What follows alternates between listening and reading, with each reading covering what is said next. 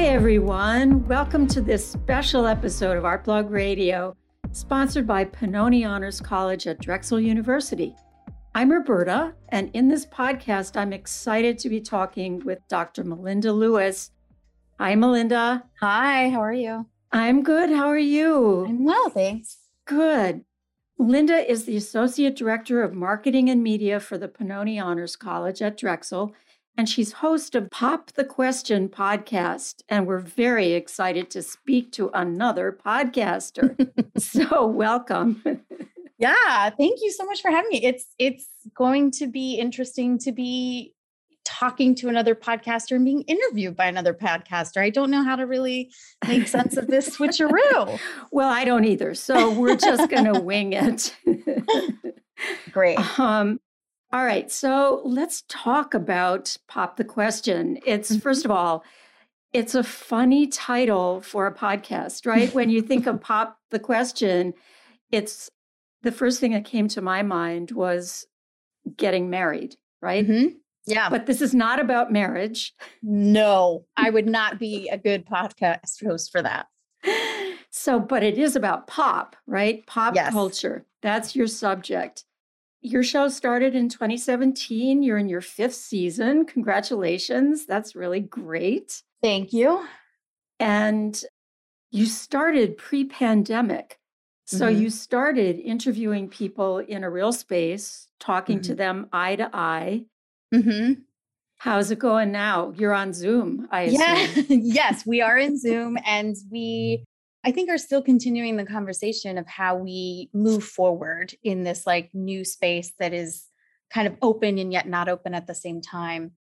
But yeah, we started pre pandemic and now we're on Zoom. And it's been really interesting to see the ways in which things have stayed the same when you're interacting with people in these different platforms, but also the different spaces that open up when you're on these different platforms.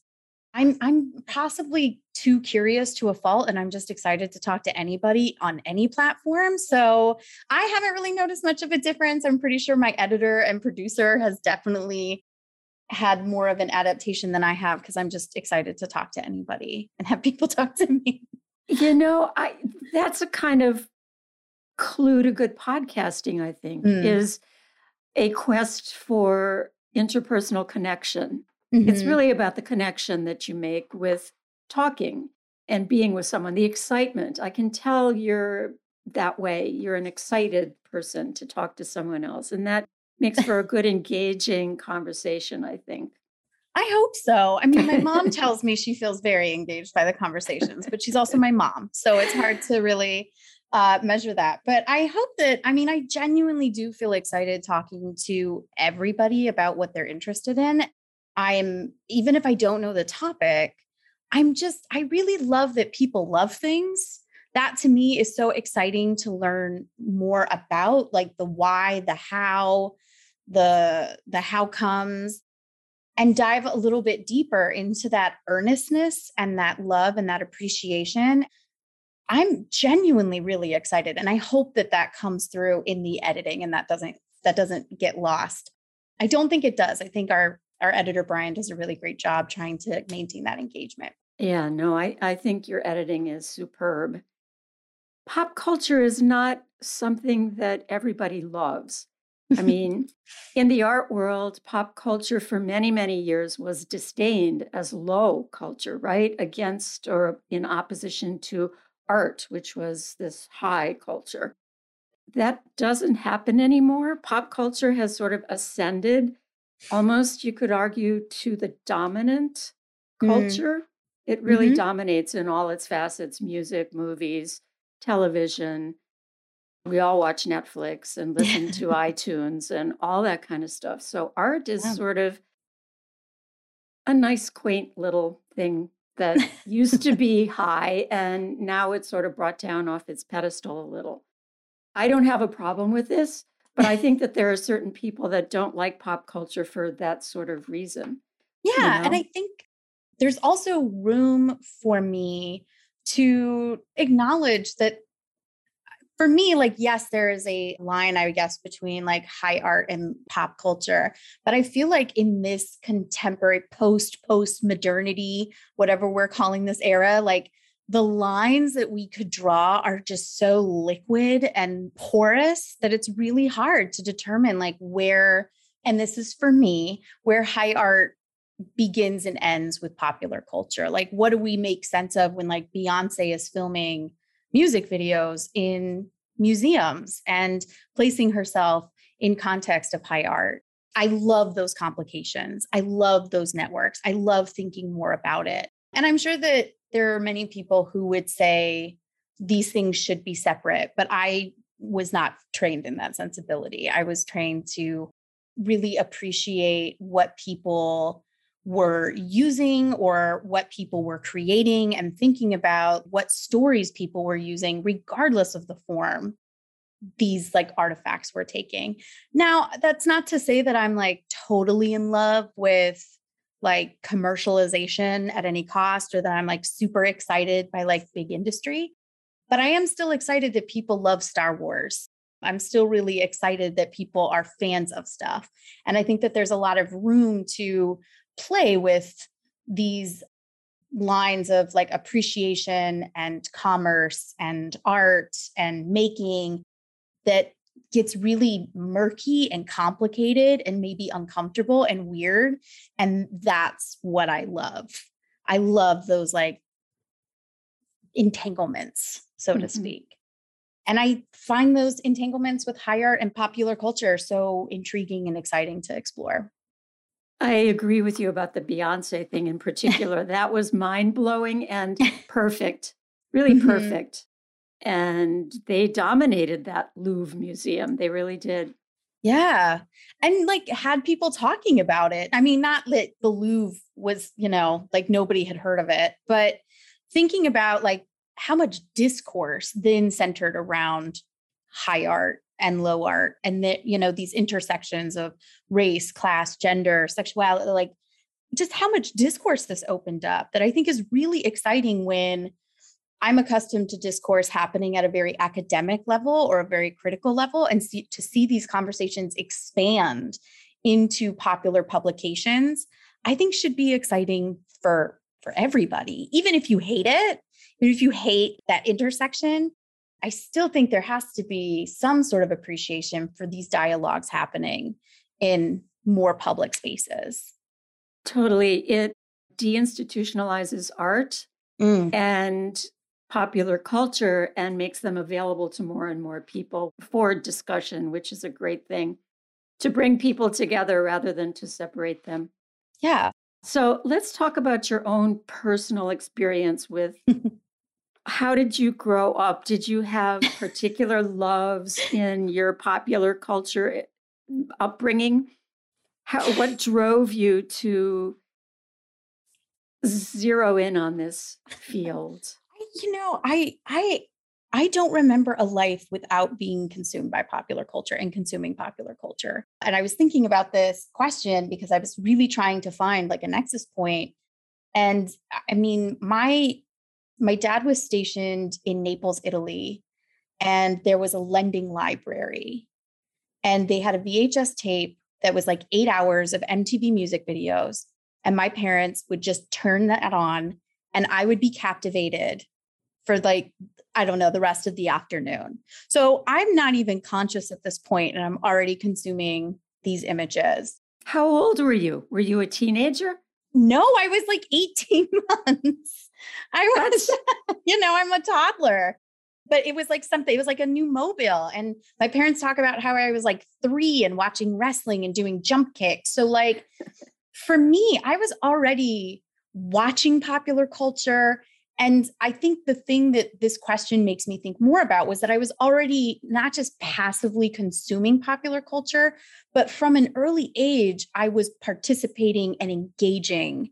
Like, even as a kid, I would take the narrative that was already set and try to like place myself in it or i was already kind of playing with alternative narratives or i was using my my little ponies for my own kind of drama my Barbies were this thing. So I was already doing what I later found out in grad school was like participatory culture. Like I was already playing with these narratives and creating my own narratives before even really consciously understanding what that relationship was. And that carried on through high school. And then when I went to college and I realized, like, wait, you can study like film? That's bonkers. Like, you can sit and you can watch movies and talk about them and read criticism and just like that that was so exciting to me. And then when i went to grad school i went to american culture studies and at bowling green state university where i did my graduate work. They have a department of popular culture where i was also taking classes and they had the the popular culture library and a and an extensive music library. And there it was like yeah we study there are a lot of us who study popular culture and we talk about the power dynamics and you know everybody was you know people were doing research about fan fictions or anime or music or you know there were so many options. And so it was really exciting to be surrounded by people who were equally as invested equally engaged and equally excited in sharing that knowledge and building knowledge together so the short answer is I don't know when it started. Like Billy Joel, I didn't start the fire. I it's always been, you know, burning since the world was turning. That's kind of how my relationship with popular culture has started and then, you know, as I've continued to teach and have continued to work in this department of uh, marketing and media, I'm still really excited to learn like what people are watching and and what people are engaging in and you know what what is exciting to people these are the conversations that I, I get really invested in and, and excited about. Okay, so you made so many points there. I'm trying I'm to deconstruct here. I don't mean no. this to be also like a therapy appointment of like, but my mom made me watch MTV videos at 18 months old. She knows, I mean, it's in my bio. It's fine. Like she, I think she appreciates it because I have a PhD. So it all kind of paid off in the end. Yeah, no, it's great. It strikes me that children always play with toys, and toys have always been part of the culture. But things like MTV are more pop culture than mm. a baby doll. You know what I mean? So, how do you, in fact, define what is or is everything pop culture? I mean, yeah, that's a complicated question. It's like yeah. trying to define anything. For me, I mean, for me, popular culture encompasses mostly everything. It's not necessarily tied to, I, I think a lot of people would just assume that popular culture is tied to the like capitalization of culture, which I, I understand that argument. But at the same time, that capitalization or that commercialization has to also stem from somewhere so are we saying that those who are like making artisanal dolls are not a part of pop culture and that like only cabbage patch dolls count as popular culture? I mean, how many people does it constitute to make something popular? Like, I think that we get into these like weeds of like, well, 10 people equals popular. So your artisanal doll means nothing now because it's on Instagram and more than 10 people know about it. And so it's popular, and therefore I'm not interested in it.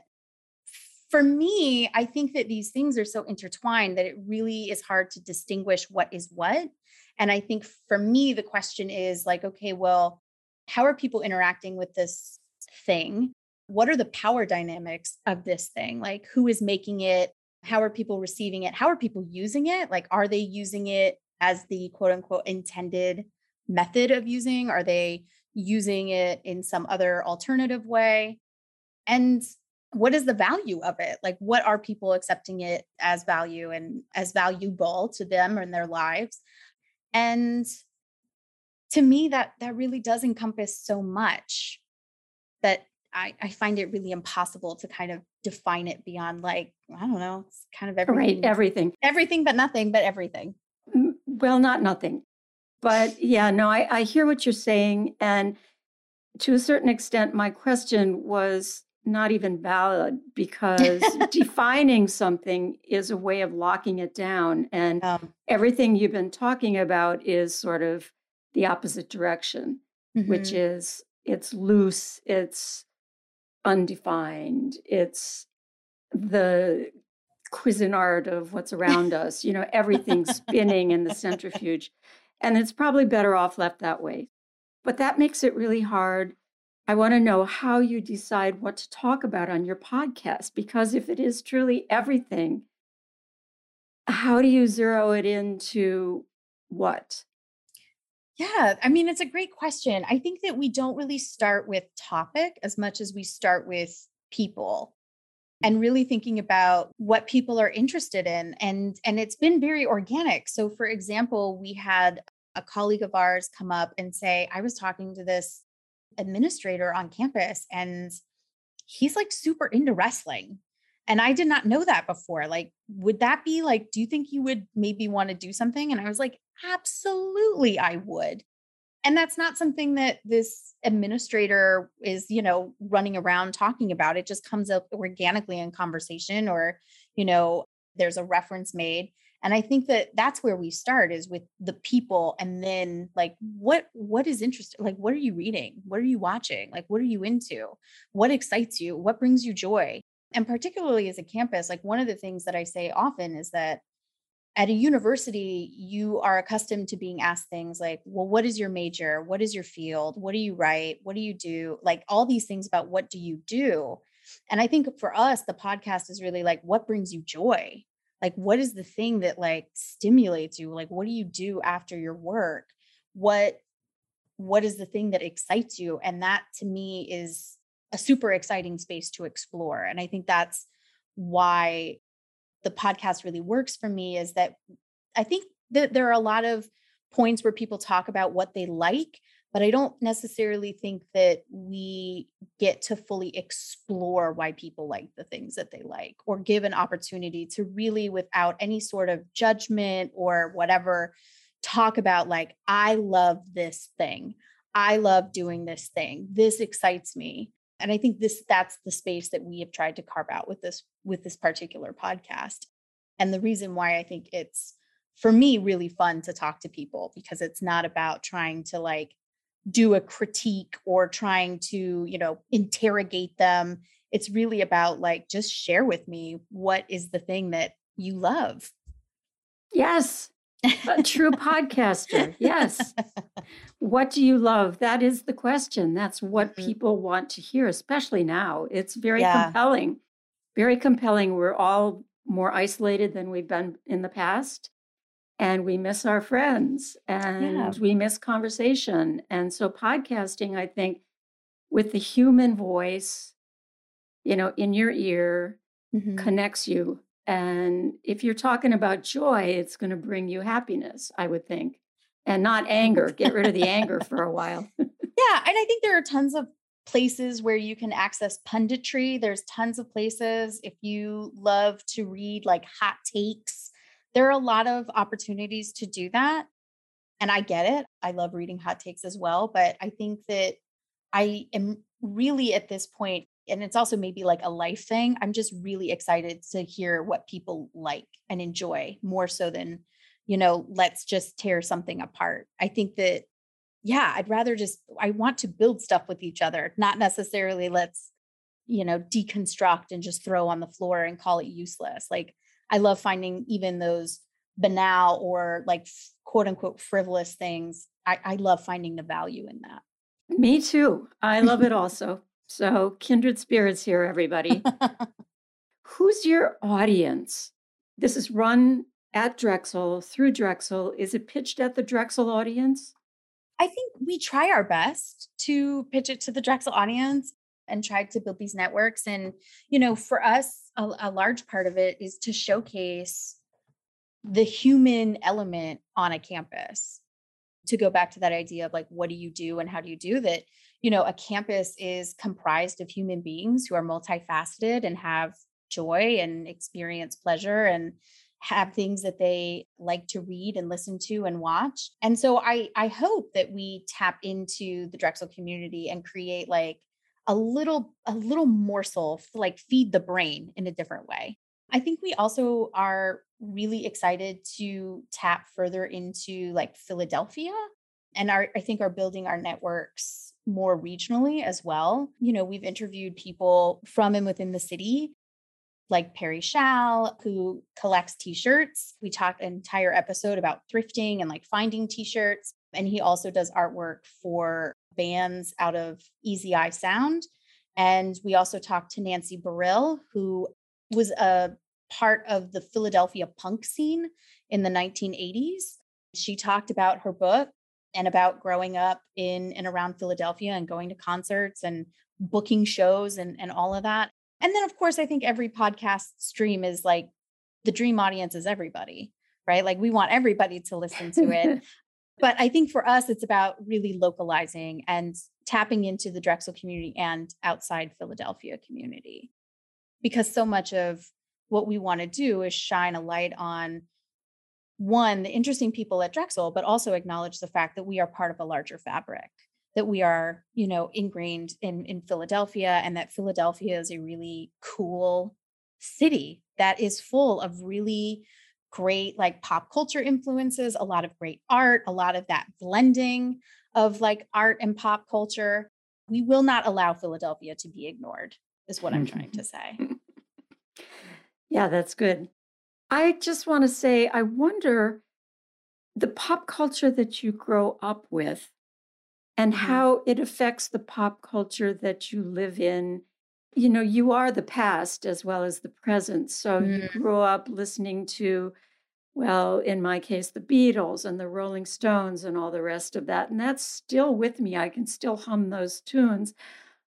But I now have other things that I love. So there's counter currents that go back and forth generationally in pop culture. Do you ever get into that when you're talking with people about the weaving together of the influences of the past and what they're listening to now and you know how it's coming together or not coming together? Does a Beatles loving baby boomer automatically hate hip hop, for example? you know that how is the crossover coming together or does it not? Or is that even something to consider? Oh, I think it's definitely something to consider. Absolutely. And I think that for me, context always matters. So if we're talking about like the Beatles, we're always pulling outward. And if we're talking to a particular person, like one of my first questions is like, let's go back to the beginning of time. Like, how did you even come to like this topic? And a lot of those influences start really young of like either learning from your parents or some sort of parental influence of some sort kind of coming through or accessing somebody who is more familiar in in the field. So we just did an episode about like the meaning of life and woodworking and the person we interviewed talked about like tapping into somebody who had been woodworking for far longer and could offer advice and patience and and all of that stuff and so frequently i think we talk about that cross generational influence and and what i think is really important is to think about like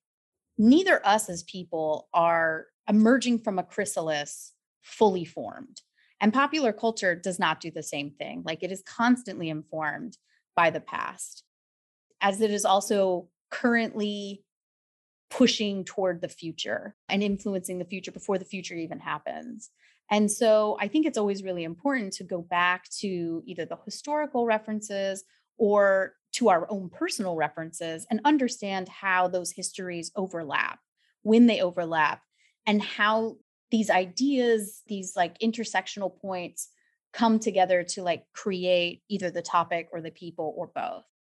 And those in those those intersections I think are some of the most exciting to explore. Like we actually did an episode about the Beatles for the podcast festival and none of us were there for the Beatles, but we all had histories of how we came to listen to the Beatles in a variety of ways and could appreciate it even though we weren't out of uh, the time in which they they emerged but thinking about the continued relevance the continued irrelevance like and how the shapes and the shifts and the the impacts like all of that makes i think for a really dynamic and cool conversation that i think anybody can have. I don't think you need to be an expert on popular culture to have those conversations because i think those contexts can be either very personal or you can dive deeper into these like larger extended histories if you so want depending on what kind of fan you are Yes.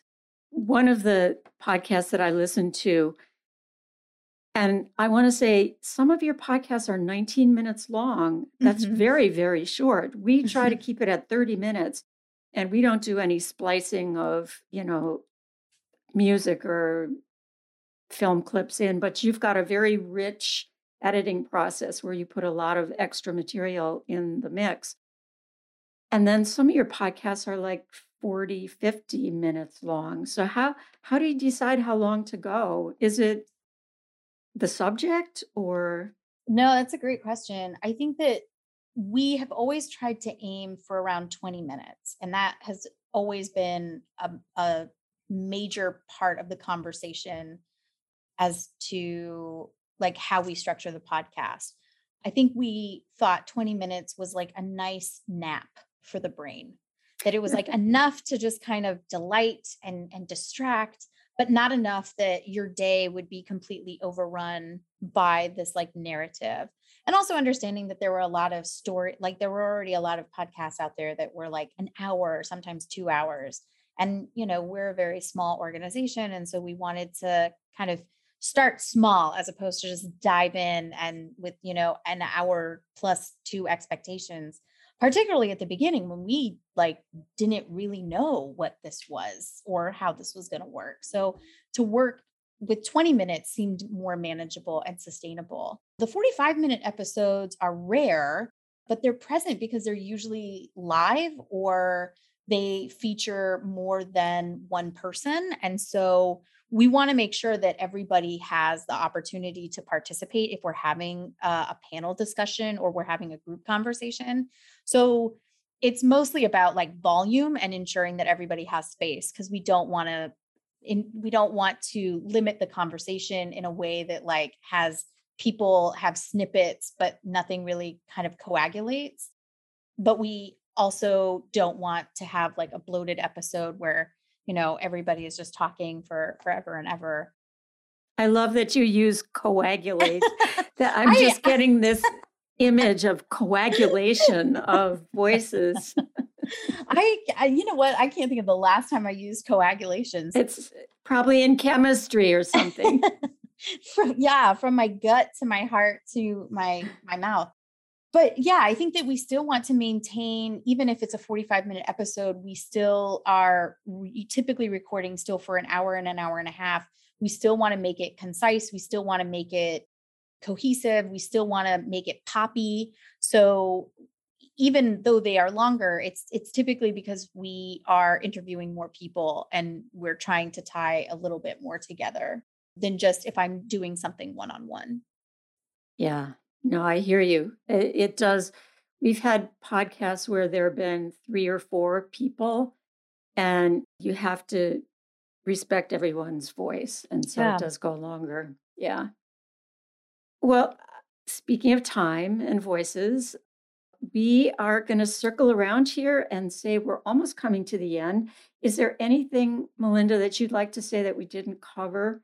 I feel like we covered a lot, but didn't cover even the tip of the iceberg. You know what I mean?